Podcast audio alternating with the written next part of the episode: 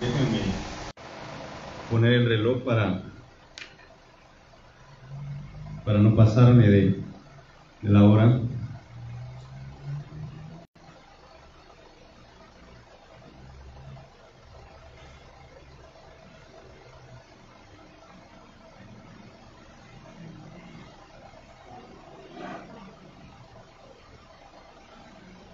A poner 45 minutos nada más. Entonces, pueden estar tranquilos. Ya el reloj comenzó a correr. Así que, pues quiero preguntarles, ¿cómo se sienten? ¿Se sienten bien? ¿Se sienten mal? ¿Cómo se sienten? No escucho nada. ¿Bien? Excelente.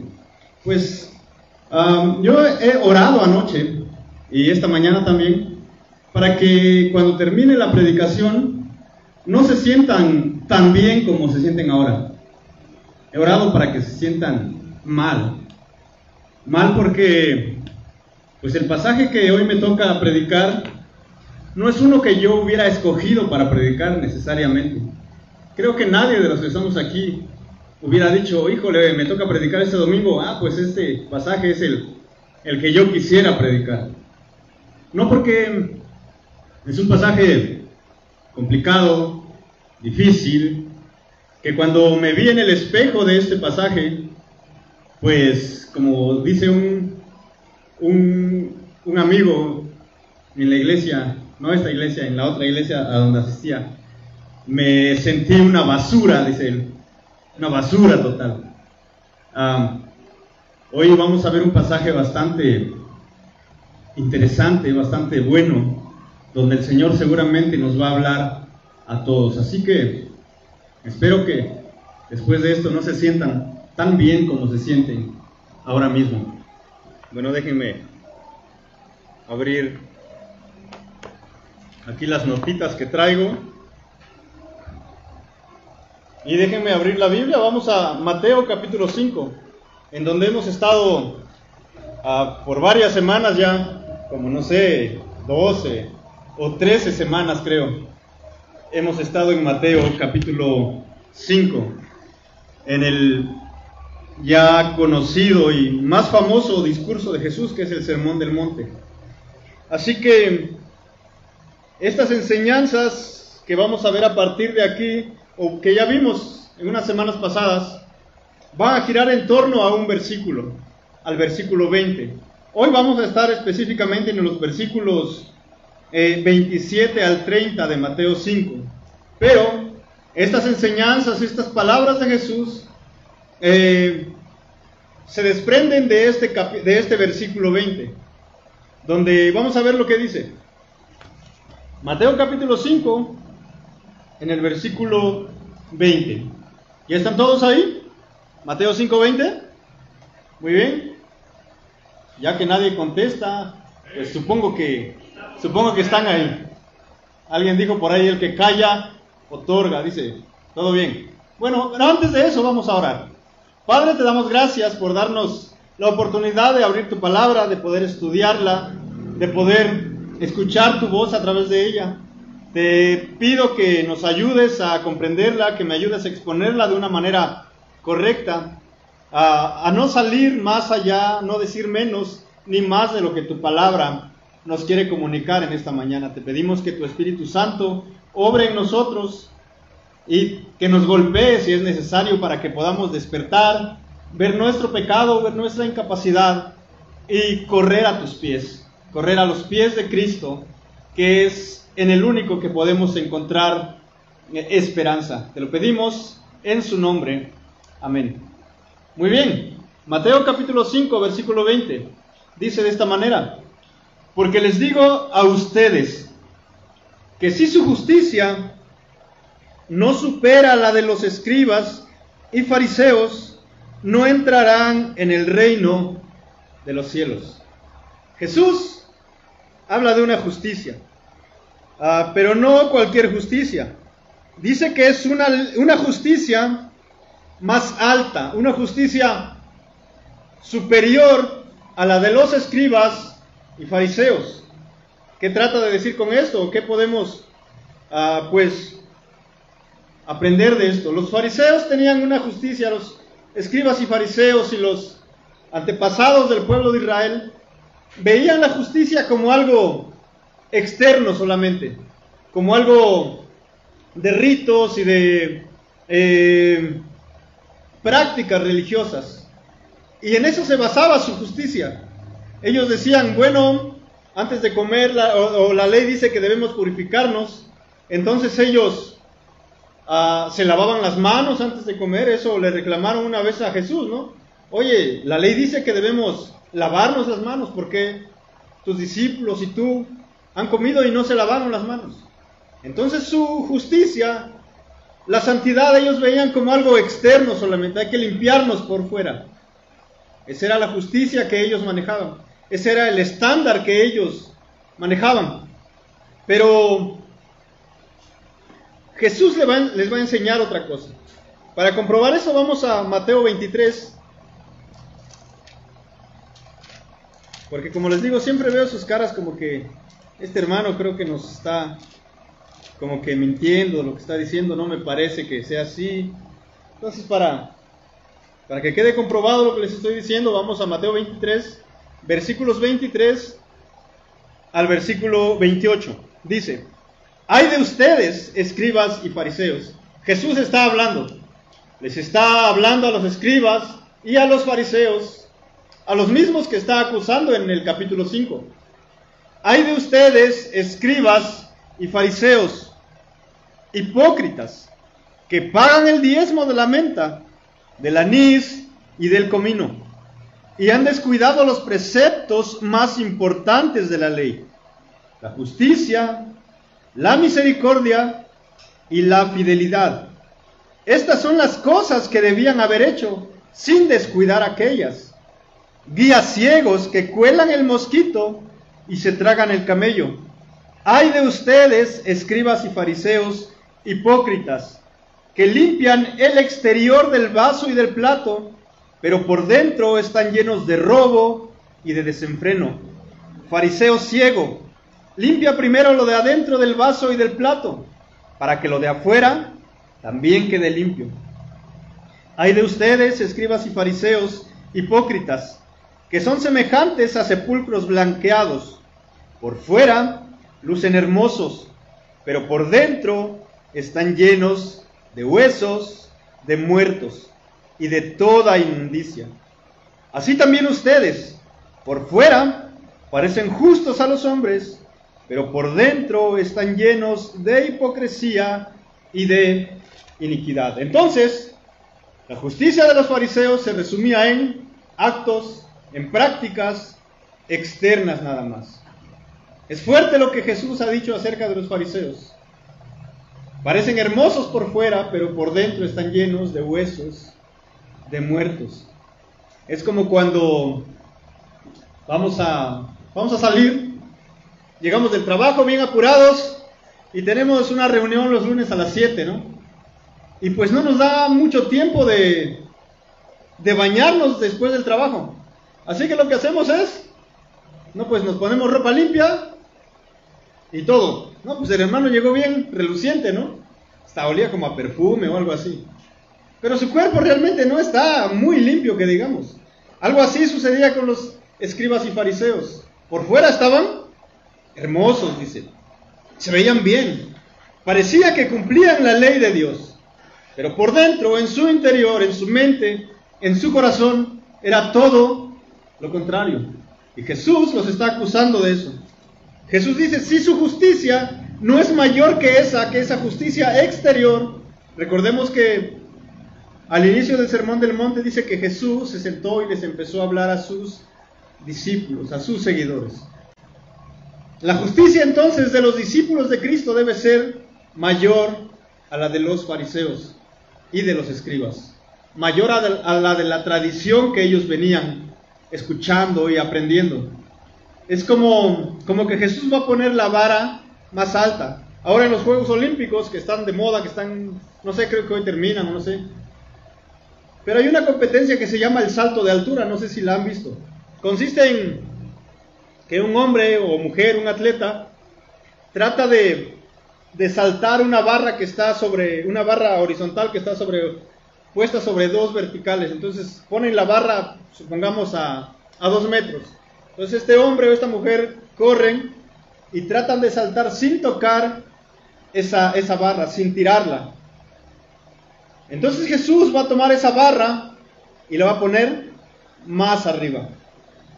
Los dos metros, vamos a decir, es la justicia de los fariseos, la exterior, pero Jesús va a tomar y la va a subir dos metros treinta. Esa es la justicia que Jesús demanda.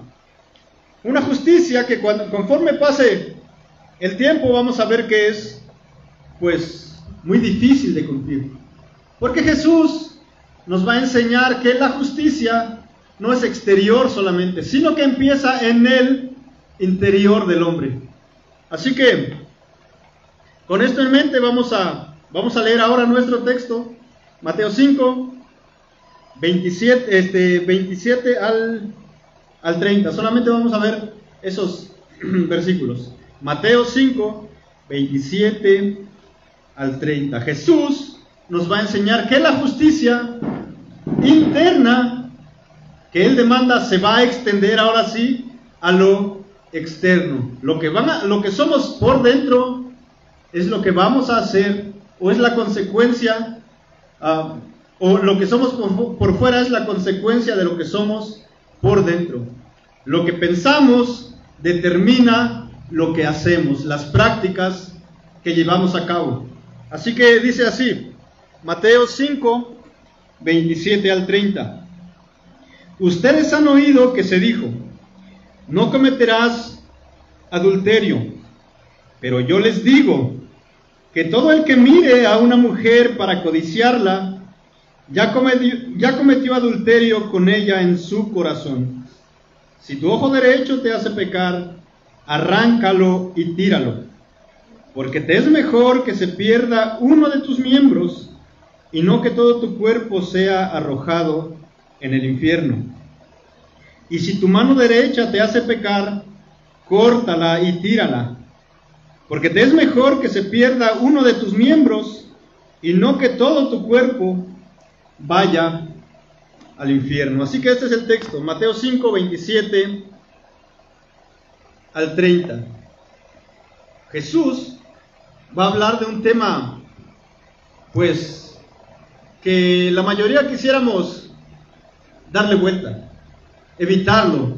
Es como esa persona que no te quieres encontrar en la calle, que prefieres darte tres vueltas a la cuadra, pero es mejor no encontrarte con ella de frente.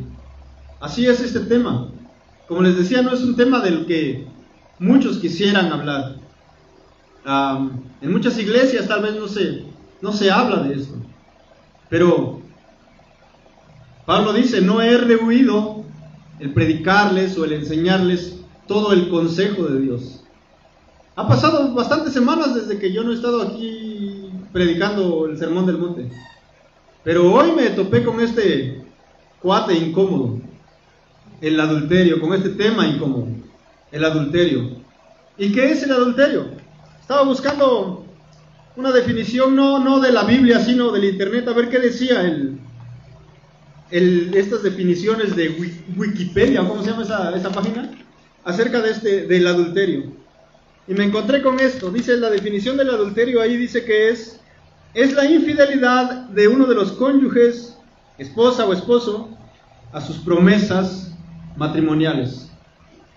Según el Internet, esto es el adulterio, la infidelidad de uno de los cónyuges, ya sea esposa o esposo, a sus promesas matrimoniales.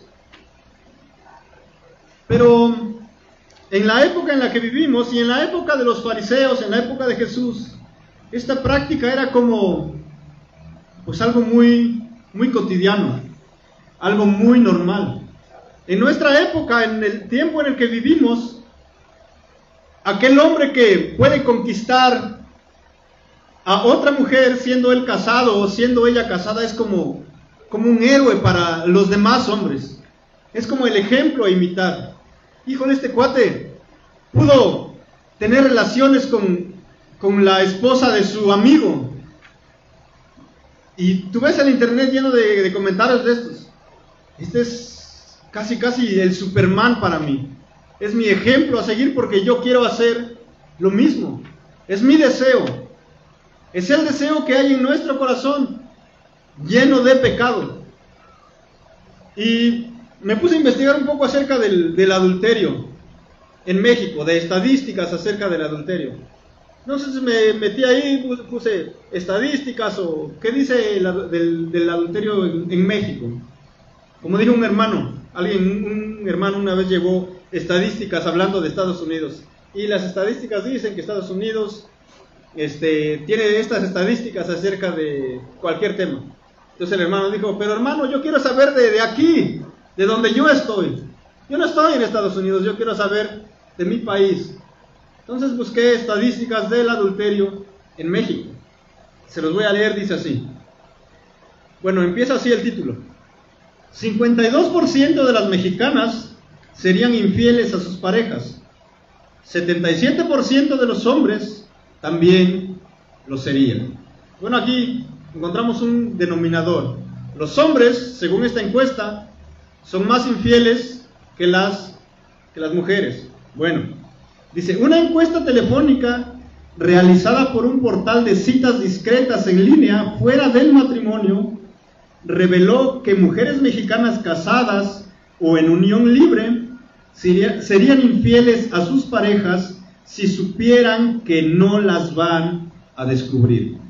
Entonces, hubo una encuesta telefónica de una pues, página de citas en línea no les voy a decir el nombre de la página porque alguna vez hablando de ese tema con un amigo que no es cristiano, eh, le dije, eh, en esta página se dedica a, concertar o a cuadrar citas entre hombres y mujeres. No importa si eres casado o soltero, ellos te hacen una cita. Y ¿cómo se llama la página? Y yo le dije, ah, pero ¿cómo se llama la página para anotarla? La voy a buscar después, a ver si es cierto. Entonces no les voy a dar el nombre de la página, no sea que después no quieran ir y pues, investigar más a fondo, ¿no? Dice luego, la mayoría de los mexicanos serían infieles si supieran que sus parejas no se van a enterar, reveló una encuesta de un sitio de citas por internet, aplicada a 1.926 personas casadas o en unión libre. De las 687 mujeres que contestaron la pregunta, ¿Serías infiel a, su tu pareja si sabes que nunca sería sorprendido? 356 contestaron que sí tendrían una aventura. En el caso de los hombres, el 77% mencionó que serían infieles a sus parejas si tuviesen la oportunidad y sin ser descubiertos. Del total de las personas que respondieron a la encuesta, el 38% lleva de 11 a 20 años de casados o en unión libre. El 34%, el 34% de 6 a 10 años. El 19% de 0 a 5 años. Y el 9% llevan más de 20 años casados o en unión libre. Sobre la frecuencia de encuentros sexuales con sus parejas, 37% de los encuestados respondieron que tienen relaciones por lo menos una vez a la semana. La pregunta, ¿ha sido infiel a su pareja? fue respondida por 1.356 personas, de las cuales 51% de las mujeres aceptó haber tenido una relación fuera del matrimonio, por un 69% de los hombres que respondieron de manera afirmativa. De este porcentaje, el 40% de las mujeres aceptó que su relación duró algunos días y 36% una noche. En el caso de los hombres, el 35% de ellos aceptó que su infidelidad duró tan solo una noche. Bueno, estas son estadísticas acerca de la infidelidad en México. Y hay algo que me llamó la atención.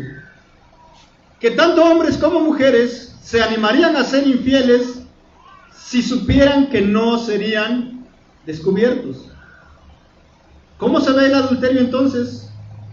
Como un acto físico, tal como lo veían los fariseos en esa época. Es un acto externo, es un acto físico. No hay adulterio según ellos y según, según los fariseos y según esta época, si no se llega a tener relaciones sexuales con la otra persona que no es mi esposa o mi esposo. Eso es lo normal que se piensa. No hay falla si no se llega a eso. Es lo que normalmente se piensa en este, en ese tiempo. Pero, como nosotros no nos regimos por lo que dice el mundo, por lo que dice el Internet, o por lo que pensamos nosotros mismos, o lo, o lo que pensaban los fariseos, vamos a ver qué es lo que dice Jesús, el Rey Jesús, acerca de este tema, acerca del adulterio. Vamos a leer versículo 27 de Mateo, Mateo 5. Empieza con unas frases interesantes. A partir del, del, um, del versículo... Déjenme encontrarlo porque me perdí aquí un poquito.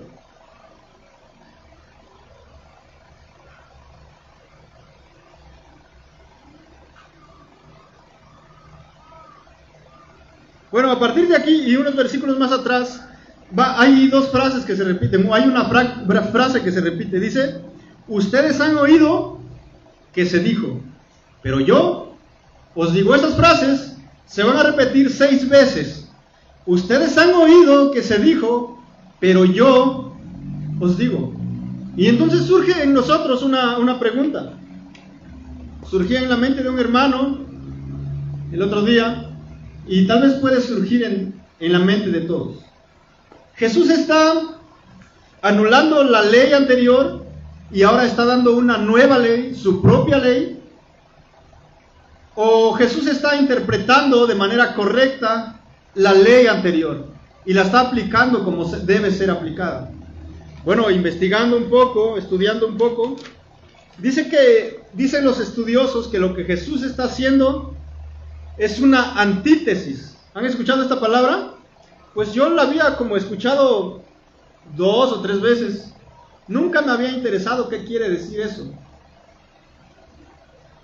Una antítesis. Vamos a encontrar en el Sermón del Monte seis antítesis. Ustedes han escuchado que se dijo, pero yo os digo. ¿A qué se refiere esto? Bueno, la definición es la antítesis es un tipo de figura retórica que pretende expresar una oposición. Su objetivo es resaltar una idea mediante una mención de su contraste. Entonces, ustedes han oído, esta es la, eh, la idea o la interpretación de los antiguos de los escribas, de los fariseos. Y la oposición va a ser, pero yo les digo, Jesús va a confrontar esta primera idea. Ustedes han escuchado. ¿Qué es lo que ellos habían escuchado? Bueno, para saber lo que Dios pensaba acerca del adulterio, necesitamos ir al Antiguo Testamento.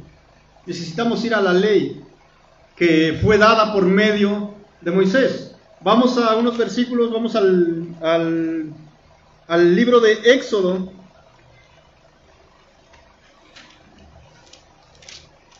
En el capítulo 20.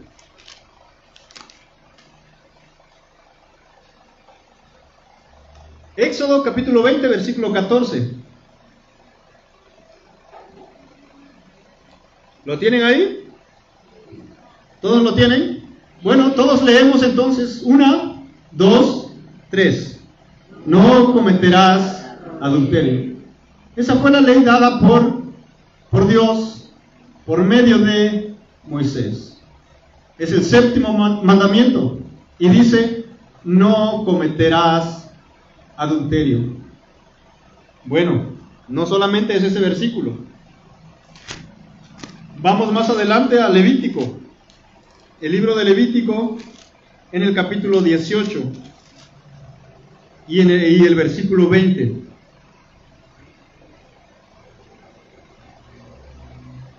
Levítico 18, versículo 20. ¿Estamos ahí?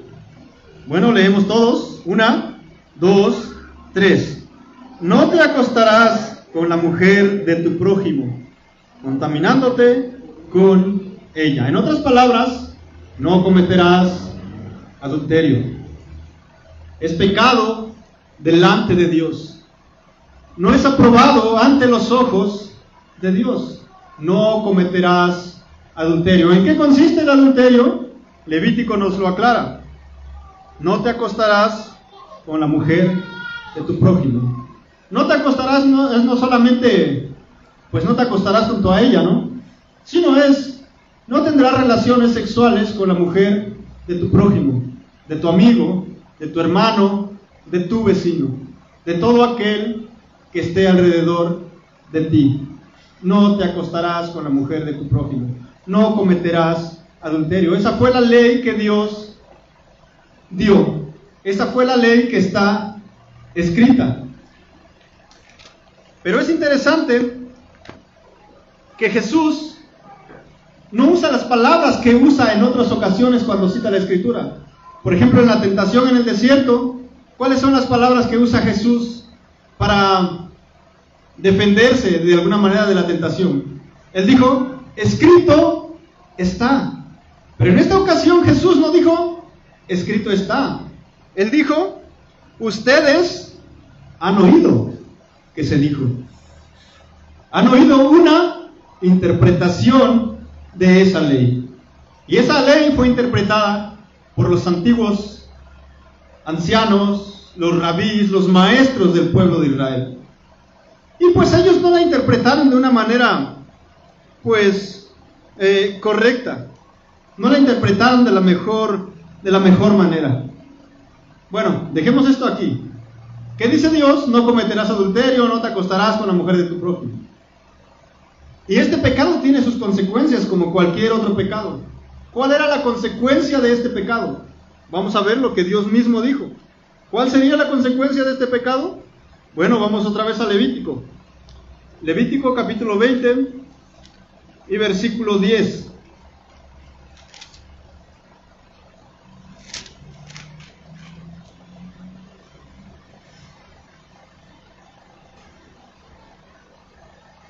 ¿Estamos ahí?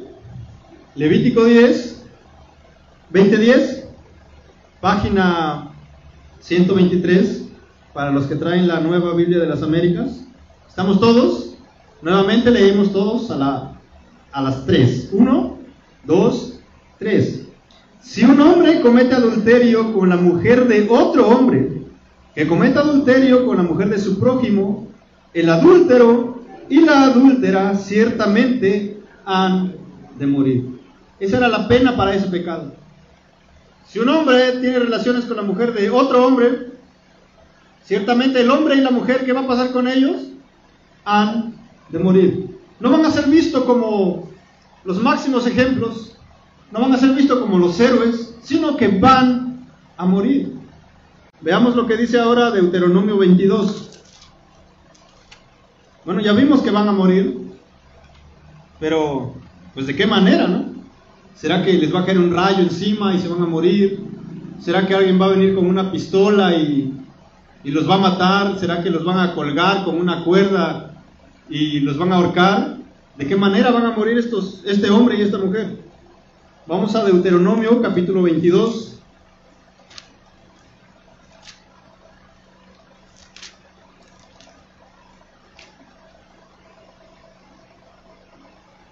Versículo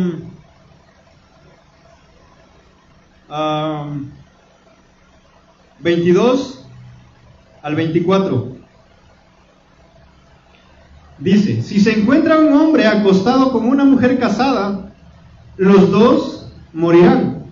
El hombre que se acostó con la mujer y la mujer. Así quitarás el mal de Israel. Si hay una joven virgen que está comprometida a un hombre y otro hombre la encuentra en la ciudad y se acuesta con ella, entonces ustedes llevarán a los dos a la puerta de esa ciudad y los apedrearán hasta que mueran. La joven, porque no dio voces en la ciudad, es decir, estaba de acuerdo con lo que estaba haciendo el hombre, y el hombre porque ha violado a la mujer de su prójimo. Así quitarás el mal de en medio de ti. Entonces hay una pena por ese pecado, la muerte. ¿Qué tipo de muerte? A pedradas, ¿no? No una muerte tranquila, es una muerte, pienso yo, horrible. Apedreados los dos, en la puerta de la ciudad, para que todos los vieran, para que todos fueran testigos de la manera en que este pecado era, era castigado. Eso es lo que dijo Dios, eso, es lo que piensa Dios. Eso es el castigo que Dios había establecido en ese momento para todo aquel que cometiera eh, adulterio. Pero los ancianos, estos intérpretes de la ley, habían tal vez entendido mal este mandamiento, o no lo habían entendido completamente, o tal vez habían rebajado el, el mandamiento a su propia conveniencia como lo hicieron con muchos mandamientos más. Es como que le habían puesto un poco de coca al mezcal, ¿no? Para que no, no quemara tanto. Le pusieron un poco de, de, agua al jugo para que no estuviera tan dulce. Algo que, que yo pueda tolerar, algo que yo pueda cumplir. Es lo que hicieron. Y es lo que a veces nosotros hacemos también. No, pues rebajémosle, como, dicen por ahí, bájale unas dos o tres rayitas, ¿no? Que no sea tan duro, que no sea tan difícil, que no sea tan complicado de cumplir. Eso hicieron los ancianos, eso hacían los escribas, eso hacían los fariseos. Y Jesús los acusaba. Ay de ustedes, hipócritas, porque atienden lo de afuera, pero descuidan lo más importante, lo de adentro, lo interno, lo que verdaderamente importa descuidan el corazón, descuidan los pensamientos. Los, los, fariseos y los escribas al escuchar a Jesús hablar del adulterio decían, ah, nosotros no somos culpables. Ellos tal vez sí, pero nosotros no. Nosotros no tenemos relaciones sexuales con, con nuestra vecina, con la mujer de nuestro compañero, de nuestro amigo, de nuestro prójimo. Hemos cumplido la ley, Hemos hecho la tarea, ¿no? Palomita. 10 para nosotros. Como, como el niño que llega a su a la escuela y no hizo la tarea, entonces le dice a, su amigo, oye, préstame la tarea para, para copiarla, ¿no? La copia, la maestra dice, bien, bien hecho, excelente, 10 para ti. Pero ¿qué pasó con esa tarea? ¿Cuál era el propósito de esa tarea? Que el niño al hacerla obtuviera conocimiento que supiera resolver los problemas más adelante. Pero cuando copió la tarea, simplemente, bien, palomita, pasaste la prueba, pero no había aprendido nada. Lo mismo pasaba con esta ley. Cumplimos, pero no había surgido efecto en su interior. No había transformado nada. No les había enseñado nada. Y corremos ese riesgo de ser como los escribas y fariseos a veces somos fariseos, muchos de nosotros. Observamos la ley, señalamos a otros, pero no miramos nuestro interior. Estamos exactamente en la misma condición que los demás. Vamos a ver otro segundo punto. Ya vimos la enseñanza, la tradición de los escribas y los fariseos, de los antiguos. Vamos a ver ahora Em, la enseñanza de Jesús. Lo que realmente esta ley quería decir, lo que esta ley quería enseñar, lo que esta ley quería comunicar. Pero yo les digo, la enseñanza opuesta, la antítesis. Ustedes dijeron, ustedes escucharon que la ley es exterior. Pero yo les digo, va a decir Jesús, que la ley es no solamente física, sino espiritual. La ley es interior. La ley apunta como una flecha sobre tu corazón, sobre tu mente. Y cuando esa flecha toque tu corazón, cuando toque tu mente, va a causar efecto, va a causar un cambio. Ustedes han oído que se dijo no cometerás adulterio. Pero yo les digo, dice Jesús, que todo el que mire a una mujer para codiciarla ya cometió adulterio con ella en su corazón. Ahora Jesús va a dar la verdadera interpretación de esta ley que dice no cometerás adulterio. La ley no es exterior, la ley no es física, dice Jesús, la ley es espiritual. La ley va directo a tu corazón. No es una nueva ley, no es como no es como que Jesús quita esta ley de Moisés y, pone otra ley. No es como hay un hermano que le gusta cantar por aquí la ley del ¿cómo se llama esa canción de Vicente Fernández? La ley del monte, ¿no? No es como la ley del monte ahora. No es como una nueva ley del monte. No es como decir, no es como que Jesús dice, ahora ustedes tienen que obedecer esta nueva ley del monte que les voy a dar. Ah, porque si fuera una nueva ley que nosotros como cristianos, no es una nueva ley cristiana ahora que nosotros debemos obedecer al pie de la letra para obtener nuestra salvación, caeríamos en lo mismo que Jesús está condenando. En esta ley farisaica que era o que ellos veían como tenemos que cumplirla literalmente, a fuerza, para ganar la aprobación eh, de Dios. Más bien, eh, Jesús está describiendo el carácter y la conducta del cristiano. Ese carácter que se describe en las bienaventuranzas, bienaventurados los pobres, los que lloran, los misericordiosos, los que buscan la paz. Ese es el carácter. Y la conducta es esto que Jesús está exponiendo, donde dice, no, em, que todo el que mire a una mujer para codiciarla ya adulteró con ella en su corazón. ¿Cuál debería ser la conducta del cristiano? No mirar a una mujer para codiciarla. Eso es lo que está pues diciendo Jesús, está describiendo el carácter y la conducta recta y justa del cristiano. Ese carácter y esa conducta que viene de un caminar constante con Dios. Eso es lo que está haciendo Jesús. Esta es la conducta que todo aquel cristiano, aquel que es cristiano, que todo aquel que ha creído en Jesús como su Salvador va a tener que va a, eh, que va a desarrollar en su vida diaria. Es una conducta ah, de santidad. El Señor no ataca la ley de Moisés, como ya vimos, sino que ataca más bien o se opone a la interpretación que los ancianos, que los escribas, que los fariseos daban acerca de esa ley. ¿Y qué es lo que dice Jesús? Yo les digo, Ustedes dicen que, que no se debe cometer solamente el acto físico, el acto exterior, pero yo les digo que todo aquel que mire a una mujer. Ahora, ¿qué está diciendo Jesús aquí? Todo aquel que mire a una mujer. Entonces yo cuando predico aquí, pues estoy viendo a varias mujeres, ¿no? Entonces quiere decir que tengo que pararme y cerrar los ojos para, pues, no ver a las mujeres. No. Quiere decir que no puedo encontrarme a las mujeres en la calle. Es imposible, ¿no? Tendría que vivir encerrado en mi casa y nunca jamás salir. Porque pues mujeres hay por todos lados. Hay incluso hay más mujeres que hombres en este país por lo menos.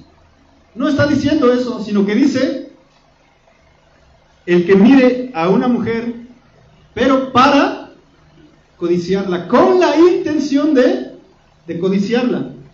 No es, no es una simple, no es simplemente eh, ver es observar, es contemplar a una mujer para codiciarla con la intención o con el deseo de poseerla para eh, satisfacer mis propios deseos. De eso está hablando Jesús cuando dice, yo digo que todo aquel que mira a una mujer, ¿cuál es la intención con la que miras a una mujer? No es esa, no es ese ver de encontrarte a una persona y saludarla y preguntarle cómo estás. No, es una, una mirada de, deseo, una mirada de, de lujuria, donde tus pensamientos empiezan a maquinar cosas mayormente, eh, ¿cómo se puede decir? Inclinadas a lo sexual. Mirar a una mujer que no es tu esposa con el deseo de pues tener relaciones sexuales con ella. De, esa mira, de ese mirar está hablando Jesús. Y entonces los misiles empiezan a caer y explotan en nuestra mente y explotan en nuestro corazón. Y si Dios está orando, que seguramente lo está haciendo, empezamos a despertar y decir, oh, la espada de la palabra de Dios está haciendo su trabajo. Hoy me está lastimando porque lo he hecho, no una vez, no dos veces, tal vez infinidad de veces. Lucho con esto tal vez diariamente. Pero es la intención. Es lo que Jesús quiere hacer. Es lo que Jesús quería hacer con los fariseos y con los discípulos que escuchaban. Y es lo que Jesús quiere hacer con nosotros hoy.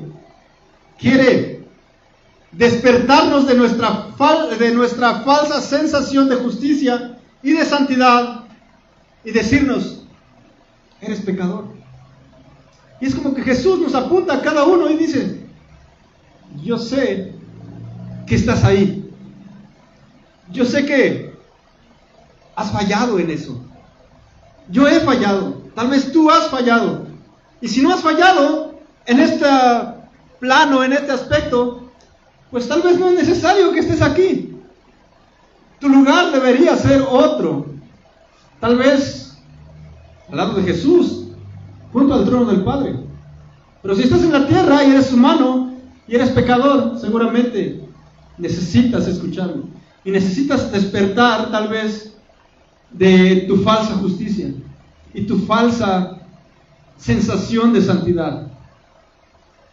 Jesús está apuntándonos y está diciendo, cualquiera que mira a una mujer para codiciarla ya adulteró con ella en su corazón. No dice siquiera ya pecó, dice ya adulteró con ella en su corazón, en su interior. Porque esa es la ley.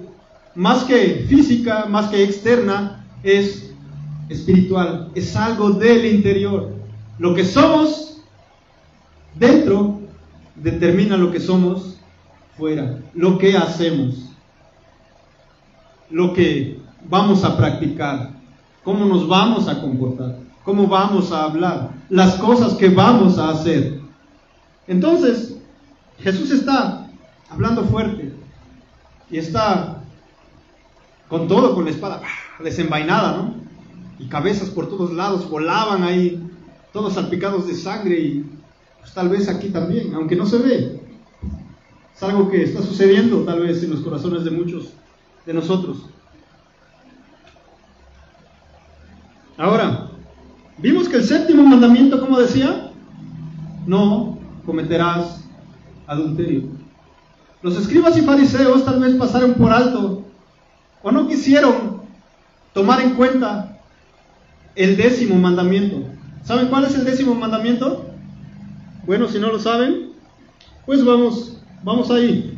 Vamos a um, Éxodo, capítulo 20, versículo 17. Éxodo, capítulo 20, versículo 17. Dice así, no codiciarás la mujer, la casa de tu prójimo. No codiciarás la mujer de tu prójimo, ni su siervo, ni su sierva, ni su buey, ni su asno, ni, ni nada que sea de tu prójimo. Ese séptimo mandamiento debía haberse interpretado o complementado con el, con el décimo mandamiento. No cometerás adulterio, pero también no codiciarás la mujer de tu prójimo. Se les pasó a los intérpretes de la ley. Como dijo el chavo del 8, creo que era, ¿no? Se me chispoteó, se les chispoteó ahí. No lo vieron, o tal vez no lo quisieron. Pero Dios sí nos los muestra en esta mañana. Y no dice solamente no adulterarás, no cometerás adulterio, sino que dice no codiciarás. Es lo que está enseñando Jesús en Mateo 5, eh, versículo 28. Pero yo os digo, pero yo les digo, que todo el que mira a una mujer para codiciarla, ya cometió adulterio con ella en su corazón. Entonces, Jesús está diciendo, el pecado es asunto... La alarma ya sonó, lo siento, tenemos que seguir adelante. El pecado es asunto del corazón, no solo de las acciones que, que, hacemos o que llevamos a cabo, porque finalmente es del corazón de donde sale todo el mal. Es lo que dice Jesús también en Marcos 7:20. Tal vez alguno se lo sabe de memoria. Yo no, por eso necesito leerlo. Dice, también decía, lo que sale del hombre, eso es lo que contamina al hombre, porque de adentro, del corazón de los hombres, salen los malos pensamientos, fornicaciones, robos, homicidios, y termina diciendo, adulterios es del corazón. Es ahí donde surge todo, de nuestra naturaleza pecaminosa. Es ahí donde necesitamos atacar. Bueno, sigamos, porque el tiempo se nos acabó y nos falta no mucho, ya casi terminamos. No se preocupen. Dice el versículo 29. Ahora Jesús va a tomar o va a mostrar, como tercer punto, medidas drásticas para evitar consecuencias drásticas. Podemos decir, medidas radicales para evitar consecuencias radicales. Vean lo que dice el versículo 29 eh, y versículo 30. Si tu ojo derecho te hace pecar, ¿qué dice? Arráncalo, híjole me, veo. Arráncalo y tíralo, porque te es mejor que se pierda uno de tus miembros y no que todo tu cuerpo sea arrojado al infierno.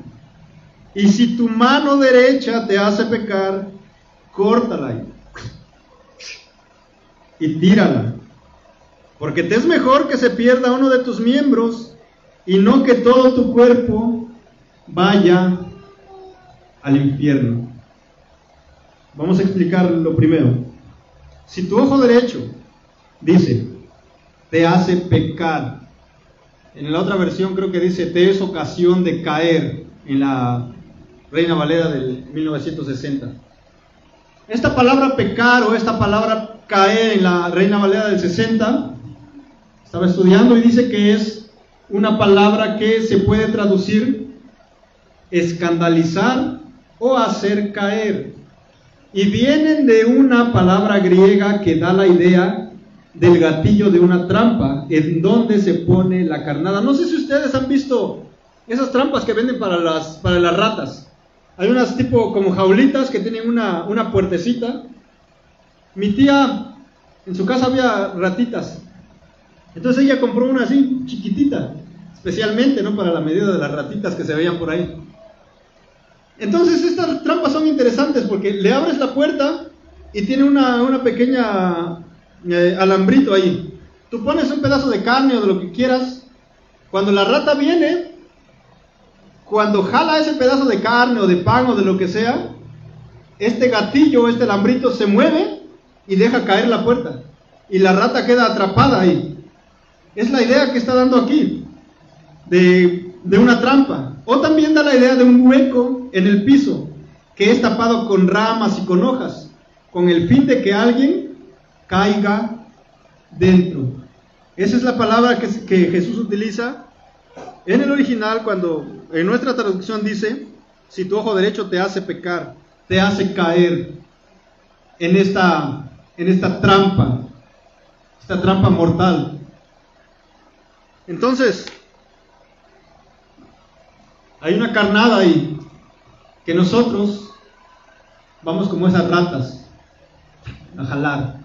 Inmediatamente la puerta se cierra y hemos pecado. Hemos desobedecido a Dios. Hemos ah, ofendido al Señor. Ahora vamos con lo otro, con esto que parece bien, bien difícil de entender. El ojo. Si tu ojo te es ocasión de pecar, sácalo. Si tu mano derecha te es ocasión de pecar, córtala y tírala. ¿Qué quiere decir aquí? El ojo es el medio por el cual el pecado o la tentación entra a nosotros. ¿Recuerdan? En el jardín del Edén, en el Génesis, ¿qué pasó con Eva? La serpiente, sí, le, le aventó un rollo ahí bien interesante. Y entonces dice que Eva vio el fruto, vio el fruto y vio que era agradable a los ojos y parecía sabroso. Se le antojó a Eva. Primero, vio. ¿Qué pasó con David? En el tiempo que los reyes salen a la guerra, David no salió a la guerra, él era el rey, pero quiso quedarse a descansar un rato. De repente estaba ahí en su balcón y miró hacia abajo, a la casa del vecino. ¿Y qué vio? Vio a una mujer que se estaba bañando en el patio. Vio a, ¿cómo se llamaba esta mujer? Betsabé. ¿Y qué hizo? No, pues si David entró corriendo a su cuarto y se tapó los ojos, no. Y David envió por Betsabé y tuvo relaciones sexuales con ella. ¿Todo por qué? Porque vio. ¿Recuerdan a Acán? Y Acán vio los lingotes de oro y un manto babilónico hermoso y lo tomó. Y Dios había dicho, no tomen nada de eso, todo debe ser destruido. Y Acán terminó, este, apedreado creo, ¿no? Terminó muerto. ¿Por qué? Porque vio. Y la mano. La mano es el instrumento con el que después de haber visto y codiciado, ahora vamos y tomamos. Eva después de ver, fue y tomó el fruto y comió. David después de haber visto a Betsabé, mandó a sus empleados, a sus soldados, traigan a Betsabé y tuvo relaciones sexuales con ella. Acán después de haber visto, fue y tomó y escondió las cosas debajo de su tienda. El ojo ve, codicia y la mano toma y lleva a cabo el acto. Ahora, Jesús está diciendo, verdaderamente saca tu ojo, verdaderamente corta tu, tu brazo. ¿Creen que está diciendo eso? Porque ya hubiéramos quedado pues, en pedazos, ¿no? Parecía carnicería ya. No necesariamente, Jesús no lo está diciendo de manera eh, literal. Dicen que Jesús está usando una hipérbole. Palabras bien raras, ¿no? Antítesis, hipérbole. Palabras raras, pero que tienen un significado no tan, no tan extraño. Dice que una hipérbole es la exageración de un hecho, de una circunstancia o de un relato. Por lo tanto, Jesús no, habla, no hablaba literalmente de sacarnos el ojo derecho y de cortarnos el brazo eh, derecho. Porque pues Jesús no está apoyando eso de automutilarnos, ¿no? Porque al fin y al cabo el pecado en dónde está? En el corazón. Puedes sacarte un ojo y dos, y los dos brazos y las dos piernas, pero sigues teniendo los mismos deseos pecaminosos, porque están dentro de ti, están en tu mente, están en tu corazón. Entonces lo que Jesús está diciendo es, em, corta eso que te hace pecar.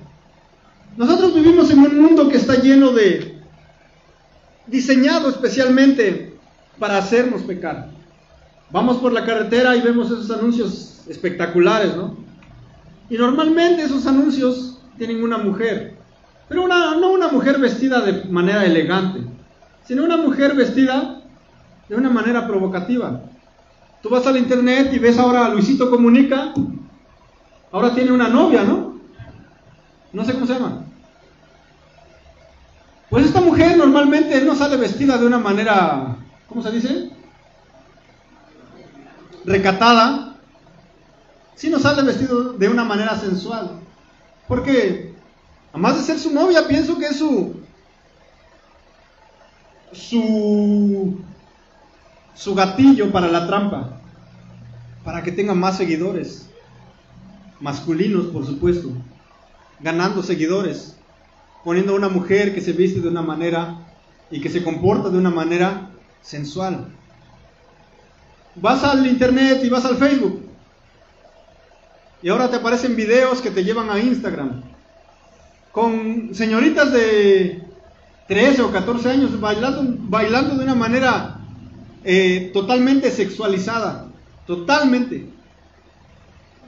Eso es. Estamos en este mundo y este mundo está diseñado para hacernos caer, para hacernos pecar. ¿Y qué dice Jesús?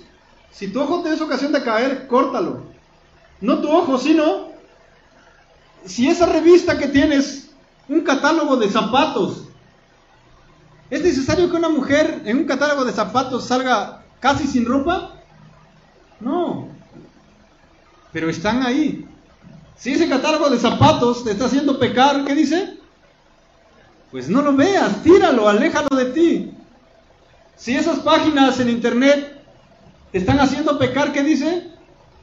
No las veas, elimínalas, bloquealas, pon un filtro, haz algo. Pero toma decisiones eh, radicales, por decirlo así. Toma decisiones drásticas. Porque eso te va a guardar de tener consecuencias drásticas. ¿Cuál era la consecuencia que Jesús menciona aquí? Es mejor entrar, dice, um, es mejor que se pierda uno de tus miembros y no que todo tu cuerpo sea arrojado al infierno. ¿Qué, es el infierno? ¿De qué está hablando Jesús aquí? Bueno, déjenme encontrarlo. Dice que esta palabra infierno es la palabra, no sé cómo se pronuncia, no me, no me pidan pronunciaciones correctas, confórmense con la información. Puede ser pronunciado tal vez Geena o Geena o Geena, no sé, la pronunciación no sé, pero busqué un poco de lo que significaba para ellos esta palabra. Bueno, dice así. Dice, um, déjenme encontrarlo otra vez porque se me perdió. Bueno, dice, Geena dice que quedaba a la puerta del sudoeste de Jerusalén. Dice, la puerta del sudoeste de Jerusalén, abierta hacia el valle, vino a ser como, conocida como Valle del Hijo de Inom, el libro de Jeremías habla de los residentes israelitas que adoraban a Moloch, presagiando la destrucción de Jerusalén. En épocas antiguas los cananeos sacrificaban a niños al dios Moloch, quemándolos vivos, una práctica que fue proscrita por el rey Josías. Cuando la práctica desapareció, se convirtió en el vertedero de la ciudad donde se incineraba la basura y también los cadáveres de animales o, los de algunos criminales. El basurero y el fuego hacen la metáfora para indicar que la basura o los desobedientes arden de día y de noche. Entonces cuando Jesús citó esta palabra infierno, los judíos supieron a qué se refería. Ese era este lugar utilizado para tirar la basura y para quemarla, para incinerarla, para quemar cuerpos muertos. Dice aquí de algunos animales o de algunos criminales, que ese mismo lugar se había usado en la antigüedad para sacrificar a los hijos de los israelitas al dios Moloch, que se dice que era una estatua que tenía las manos ahí extendidas, donde los israelitas venían y depositaban a sus hijos y abajo le prendían fuego para que sus hijos fueran consumidos en ofrenda a este supuesto Dios.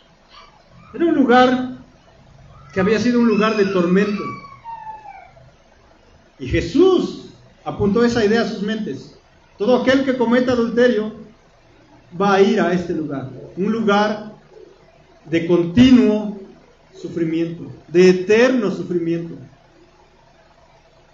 Y la intención de Jesús aquí no es solamente mostrarnos ese lugar de tormento, sino que es mostrarnos también a través de esta ley y de esta vara subida más arriba, hacernos ver nuestra incapacidad para poder cumplirla.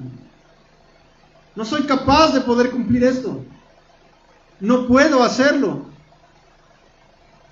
Estoy destinado, estoy condenado a este infierno del que habla Jesús.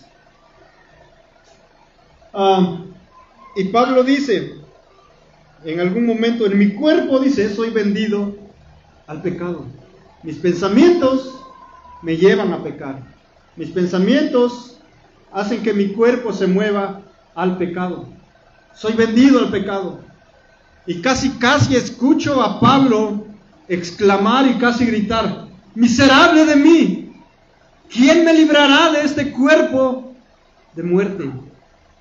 Ah, pero Pablo nos da esperanza. Pero gracias sean dadas a Dios por Jesucristo nuestro Señor. Es ahí, es ahí donde está nuestra esperanza. Viendo nuestra incapacidad, Cristo es nuestra solución. Aunque en este sermón del monte en ningún momento se ha mencionado la cruz del Calvario, la muerte de Cristo, nada de eso. Cristo está ayudándolos a apuntar a lo que va a pasar después.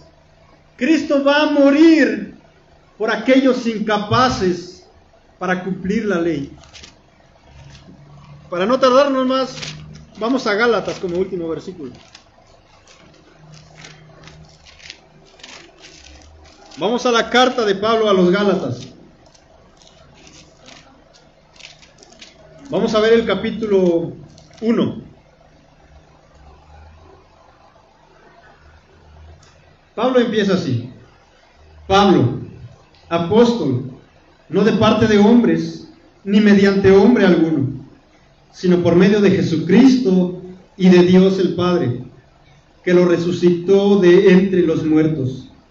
Y todos los hermanos que están conmigo, a las iglesias de Galacia, gracia y paz a ustedes de parte de Dios, de Dios nuestro Padre y del Señor Jesucristo que Él mismo se dio por nuestros pecados, para librarnos de este presente siglo malo, conforme, a la voluntad de nuestro Dios y Padre, a quien sea la gloria por los siglos de los siglos. Amén. Gracia y paz de Dios el Padre y de Jesucristo, que Él mismo se dio por nuestros pecados para librarnos del presente siglo malo. Es ahí, en Cristo, donde encontramos salvación a nuestra incapacidad de obedecer la ley de Dios. Somos incapaces, hermanos. Tal vez alguno aquí dice, yo sí soy capaz. Bueno, pues necesitas conocer el Evangelio. Necesitas saber que no eres capaz. Yo no soy capaz. Nadie es capaz de obedecer la ley de Dios, solamente Cristo. Paul Washer dijo que somos salvos por obras, por las obras de Cristo, no por las de nosotros. Nosotros no, no podemos. Podemos darle gloria a Dios por Cristo, quien vino y viendo nuestra incapacidad, viendo, viendo nuestra pecaminosidad, quiso darse a sí mismo por nosotros. A Él se han dado las gracias, la honra, el honor, el poder y nuestras vidas mismas, rendidas a su servicio, rendidas para adorarlo, para honrarlo, desde hoy y por toda la eternidad. Así que vamos a orar, hermanos. Padre, te damos gracias Gracias porque tu palabra nos hace ver somos incapaces de cumplir tu palabra, que somos débiles, que somos pecadores, que si no fuera por Jesucristo estuviéramos perdidos, condenados a una eternidad lejos de tu presencia. Pero así como Pablo, te damos gracias por su vida. Gracias por Cristo, porque vino y murió por nosotros. Resucitó por nosotros. Y aún vendrá por nosotros en su segunda venida.